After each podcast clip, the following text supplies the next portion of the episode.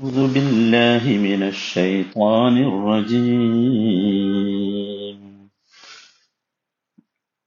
إن في خلق السماوات والأرض واختلاف الليل والنهار والفلك والفلك التي تجري في البحر بما ينفع الناس وما وما أنزل الله من السماء من ماء فأحيا فأحيا به الأرض بعد موتها وبث فيها وبث فيها من كل دابة وتصريف الرياح وتصريف الرياح والسحاب المسخر بين السماء والسحاب المسخر بين السماء والأرض لآيات لآيات لقوم يعقلون നൂറ്റി അറുപത്തിനാലാമത്തെ വചനം ഇരുപതാമത്തെ ദിവസമാണ് നമ്മൾ ഇത് കേൾക്കുന്നത് ഇന്ന ഫി ഖൽഖിസ്സമാവാതി വൽ അർദി. തീർച്ചയായും ആകാശഭൂമികളുടെ സൃഷ്ടിപ്പിലും വഖ്തിലാഫിൽ ലൈലി വന്നഹാർ രാപ്പകലുകളുടെ മാറ്റത്തിലും വൽ ഫുൽക്കില്ലതി തജ്രി ഫിൽ ബഹ്രി ബിമാ യൻഫഉന്നാസ് മനുഷ്യർക്കുപകാരമുള്ള വസ്തുക്കളുമായി കടലിലൂടെ സഞ്ചരിക്കുന്ന കപ്പലിലും വമാ അൻസലല്ലാഹു മിനസ്സമാഇ മിമ്മാ ആകാശത്ത് നിന്ന് അള്ളാഹു മഴ ചൊരിഞ്ഞു തന്നിട്ട് നിർജീവാവസ്ഥയ്ക്ക് ശേഷം ഭൂമിക്കത് മുഖേന ജീവൻ നൽകിയതിലും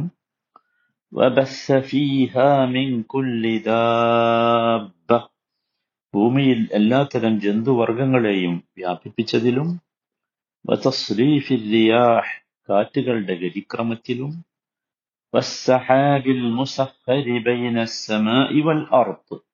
ആകാശഭൂമികൾക്കിടയിലൂടെ നിയന്ത്രിച്ച് നയിക്കപ്പെടുന്ന മേഘത്തിലും ചിന്തിക്കുന്ന ജനങ്ങൾക്ക് പല ദൃഷ്ടാന്തങ്ങളും ഉണ്ട്. വമാ അൻസലല്ലാഹു മിനസ്സമാഇ അവിടെയാണ് നാം കഴിഞ്ഞ ആ ദിവസം എത്തിയത് وما أنزل الله من السماء من ماء فأحيا به الأرض بعد موتها ആകാശത്ത് നിന്ന് അള്ളാഹു മഴ ചുരിഞ്ഞു തന്നിട്ട് നിർജീവാവസ്ഥയ്ക്ക് ശേഷം ഭൂമിക്ക് അത് മുഖേന ജീവൻ നൽകിയതിലും മഴയെക്കുറിച്ചാണ് നമ്മൾ പറഞ്ഞത് മഴ അള്ളാഹുവിൻ്റെ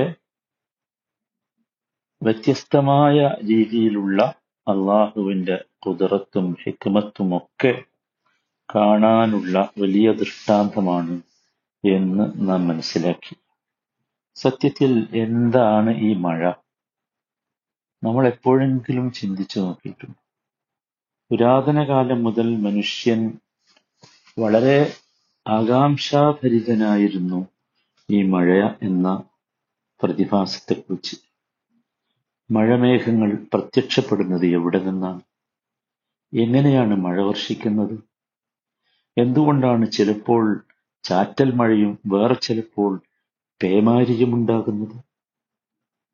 ആലോചിച്ച് നോക്കൂ ശാസ്ത്രീയമായ സംവിധാനങ്ങളും ഉപകരണങ്ങളും ഇല്ലാതിരുന്ന ഒരു കാലത്ത് ഈ ചോദ്യത്തിനൊക്കെ എന്തായിരിക്കും ഉത്തരണ്ടാകും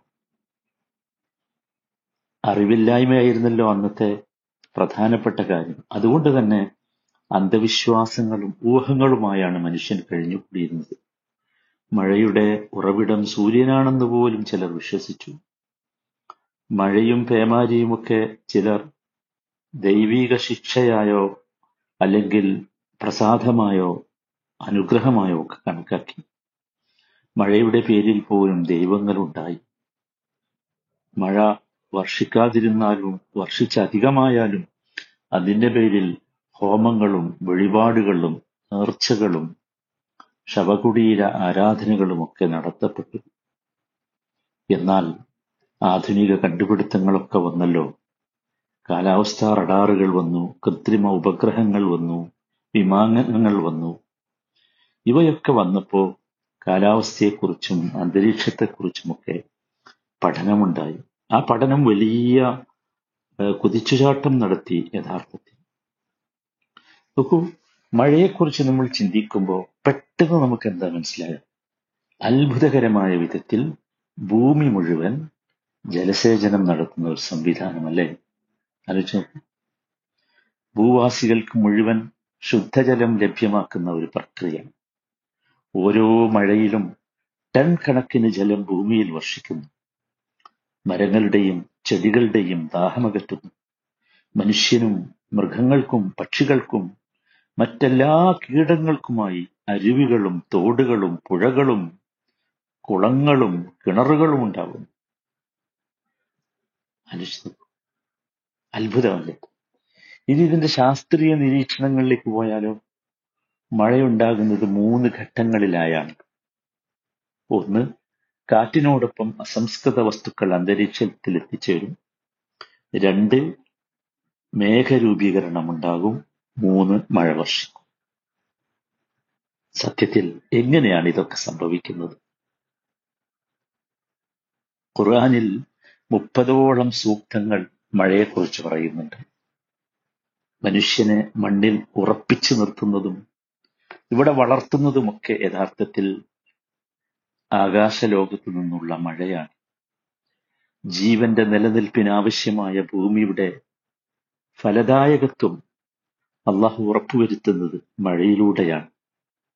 അഥവാ മനുഷ്യകുലത്തിന് അള്ളാഹു നൽകിയ അനുഗ്രഹമാണ് മഴ. നോക്കൂ ഒരു വരൾച്ച ഉണ്ടാകുമ്പോൾ എന്താണ് നമ്മുടെ പ്രതീക്ഷ? ആ വരൾച്ചക്കപ്പുറം ആ വേനലിനപ്പുറം ഒരു മഴയുണ്ട് എന്നതാണ്. വേനലും വർഷവും വെയിലും മഴയും മണ്ണും ഇതൊക്കെ യഥാർത്ഥത്തിൽ എന്താണ് സഹോദരങ്ങൾ? ഇതൊക്കെ അള്ളാഹുവിന്റെ പ്രാപഞ്ചിക വ്യവസ്ഥയുടെ ഭാഗമാണ്. ലോക രാജ്യങ്ങളിലേക്ക് നിങ്ങൾ ശ്രദ്ധിച്ചു നോക്കൂ. ഇന്ത്യ ദക്ഷിണ പൂർവേഷ്യ ദക്ഷിണ ചൈന ജപ്പാൻ പശ്ചിമാഫ്രിക്കയുടെയും മധ്യാഫ്രിക്കയുടെയും ഒക്കെ ചില ഭാഗങ്ങൾ ഇവിടെയാണ് യഥാർത്ഥത്തിൽ ഇത്രയും സ്ഥലങ്ങളിലാണ് മൺസൂൺ കൃത്യമായി ഉണ്ടാകുന്നത്. കാലവർഷം നമ്മൾ പറയും. ഭൂമി ലോകത്തുള്ള ബാക്കിയുള്ള ദേശങ്ങളിലൊക്കെ ഒരതിഥിയാണ് യഥാർത്ഥത്തിൽ മഴ എപ്പോഴെങ്കിലുമൊക്കെ വരും. ഇനി വിശുദ്ധ ഖുർആൻ ഇറങ്ങിയ ആ മണലാരണ്യമുണ്ടല്ലോ മരുഭൂമി. അവിടെയും മൺസൂണില്ല. പക്ഷെ അത്ഭുതമാണ്. ഈ മണലാരണ്യത്തിൽ അവത് അവതീർണമായ ഖുർആൻ യഥാർത്ഥത്തിൽ മഴ ലഭിക്കുന്ന സുപരിചിതമായ ഒരു പ്രദേശത്തുകൂടെ മഴയുടെ വ്യത്യസ്തമായ ഭാവങ്ങളും രൂപങ്ങളും പറയുന്നത് നോക്കൂ നമുക്ക് യഥാർത്ഥത്തിൽ ഈ മഴയെക്കുറിച്ചുള്ള ഖുർആാനിക വചനങ്ങൾ കേൾക്കുമ്പോൾ പെട്ടെന്ന് അർത്ഥവും ആശയവും ഒക്കെ മനസ്സിലാവും. കാരണം ഖുർആാനിൽ ഒരുപാട് അത്തരത്തിലുള്ള വചനങ്ങളുണ്ട്. കാറ്റും മിടിയും മിന്നലും കാർമേഘവും ഒക്കെ ചേർന്ന മഴയുടെ ആ വ്യത്യാസം ആ മഴവിലിന്റെ ചാരുത അതൊക്കെ വിശുദ്ധ ഖുർആൻ വളരെ കൃത്യമായി പ്രതിപാദിക്കുന്നുണ്ട്. നമുക്കിത് മനസ്സിലാവും നോക്കൂ സത്യത്തിൽ എന്താണ് ഈ മഴവെള്ളം നമുക്കെല്ലാവർക്കും അറിയാം ഭൂമിയിലെ മൗലിക ജീവൽ ഘടകമാണ് വെള്ളം.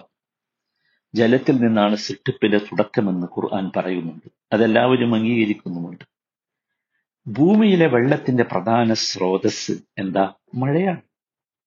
കുടിക്കുവാനും കുളിക്കുവാനും ജലസേചനത്തിനും മഴവെള്ളത്തെയാണ് മനുഷ്യരും ജീവജാലങ്ങളും ഒക്കെ ആശ്രയിക്കുന്നത്. മുഖ്യമായും അങ്ങനെയാണ്.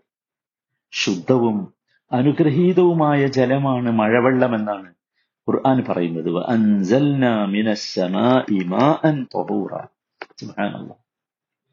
നാം ആകാശത്ത് നിന്ന് ശുദ്ധജലം ഇറക്കിയിരിക്കും മറ്റൊരിടത്ത് പറഞ്ഞത് മാ ഉൻ മുബാറക് എന്നാണ്.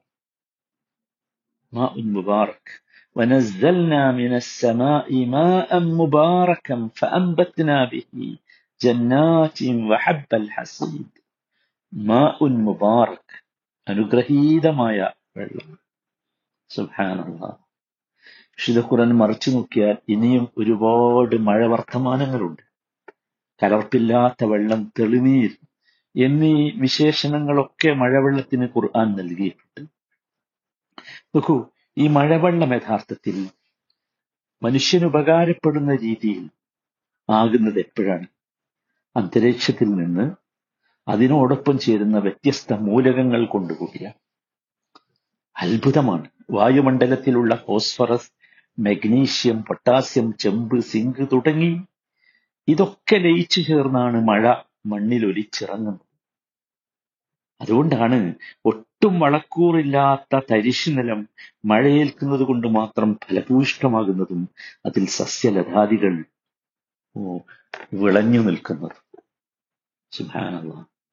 മഴയെക്കുറിച്ച് ഖുർആൻ ഞാൻ പറഞ്ഞല്ലോ ഇനിയും ഒരുപാട് സൂക്തങ്ങളുണ്ട്.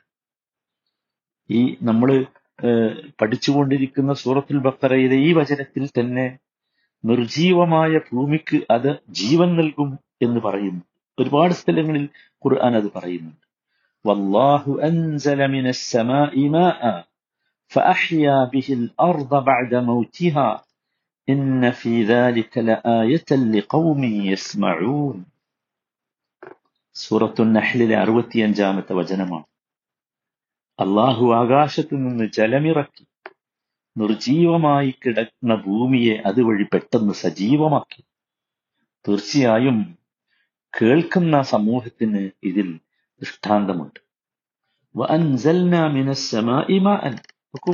ആകാശത്ത് നിന്ന് ഇറക്കിയ ജലം അത് അള്ളാഹുവിന്റെ കാരുണ്യമാണ്. അത് മുഖേന നിർജീവമായ ഭൂമി സജീവമാണ്. അതുപോലെയാണ് സഹോദരങ്ങളെ കണ്ണിൽ നിന്ന് അള്ളാഹുവിനെ കുറിച്ചുള്ള സ്നേഹത്താൽ ഭയത്താൽ ഒലിച്ചിറങ്ങുന്ന കണ്ണുനീർ അതുകൊണ്ട് എത്ര കടുപ്പമുള്ള ഹൃദയത്തെയും അത് സജീവമാക്കും. എത്ര നിർജീവമായ ഹൃദയത്തെയും ആ കണ്ണുനീർ സജീവമാക്കും. എന്നിട്ട് പറഞ്ഞതെന്താ? കേൾക്കുന്ന സമൂഹത്തിന് ഇതിൽ തീർച്ചയായും ദൃഷ്ടാന്തമുണ്ട് സത്യത്തിൽ മഴ കേൾക്കുകയാണോ ചെയ്യുക? മഴന്റെ ശബ്ദം കേൾക്കുകയാണല്ലോ നമ്മൾ ചെയ്യുക. ആണോ? അല്ലല്ലോ. എന്തുകൊണ്ടാണ് യസ്മാഴൂൻ പറഞ്ഞത്? അള്ളാ ശരിക്ക് ശ്രദ്ധിക്കണം സഹോദരന്മാരെ. ശരിക്ക് ശ്രദ്ധിക്കണം. നോക്കൂ ഇത്തരം വചനങ്ങൾ ആർക്കാണ് യഥാർത്ഥത്തിൽ ഇത് കേട്ട് ഉൾക്കൊള്ളാൻ കഴിയുക? അതാണ്. ആർക്കാണ്? മറ്റാർക്കുമല്ല. വിശുദ്ധ ഖുർആന് തന്റെ ബുദ്ധിയും തന്റെ ഹൃദയവും തന്റെ ഇന്ദ്രിയങ്ങളും ഒക്കെ മുമ്പിൽ വെച്ച് ഖുർആാനിനെ തദപ്പുർ ചെയ്യുന്നവർക്ക് അവർക്കേ ഇത് കേൾക്കൂ. ഈ വാക്കുകൾ കേൾക്കാൻ ഈ വാക്കുകളിലെ കാണാൻ ലി ഖൗമി യതഫക്കറൂൻ പറഞ്ഞിട്ടുണ്ട് ലി ഖൗമി യസ്മഊൻ പറഞ്ഞിട്ടുണ്ട് ലി ഖൗമി യഅഖിലൂൻ പറഞ്ഞിട്ടുണ്ട്. സുബ്ഹാനല്ലാഹ് സുബ്ഹാനല്ലാഹ് അല്ലാഹു തആല മനസ്സിലാക്കാനുള്ള തൗഫീഖ് നൽകുമാറാകട്ടെ. അള്ളാഹു ഏറ്റവും അള്ളാഹുവിന്റെ അനുഗ്രഹമുള്ള മഴ തന്ന് നമ്മളെയൊക്കെ അനുഗ്രഹിക്കുമാറാകട്ടെ.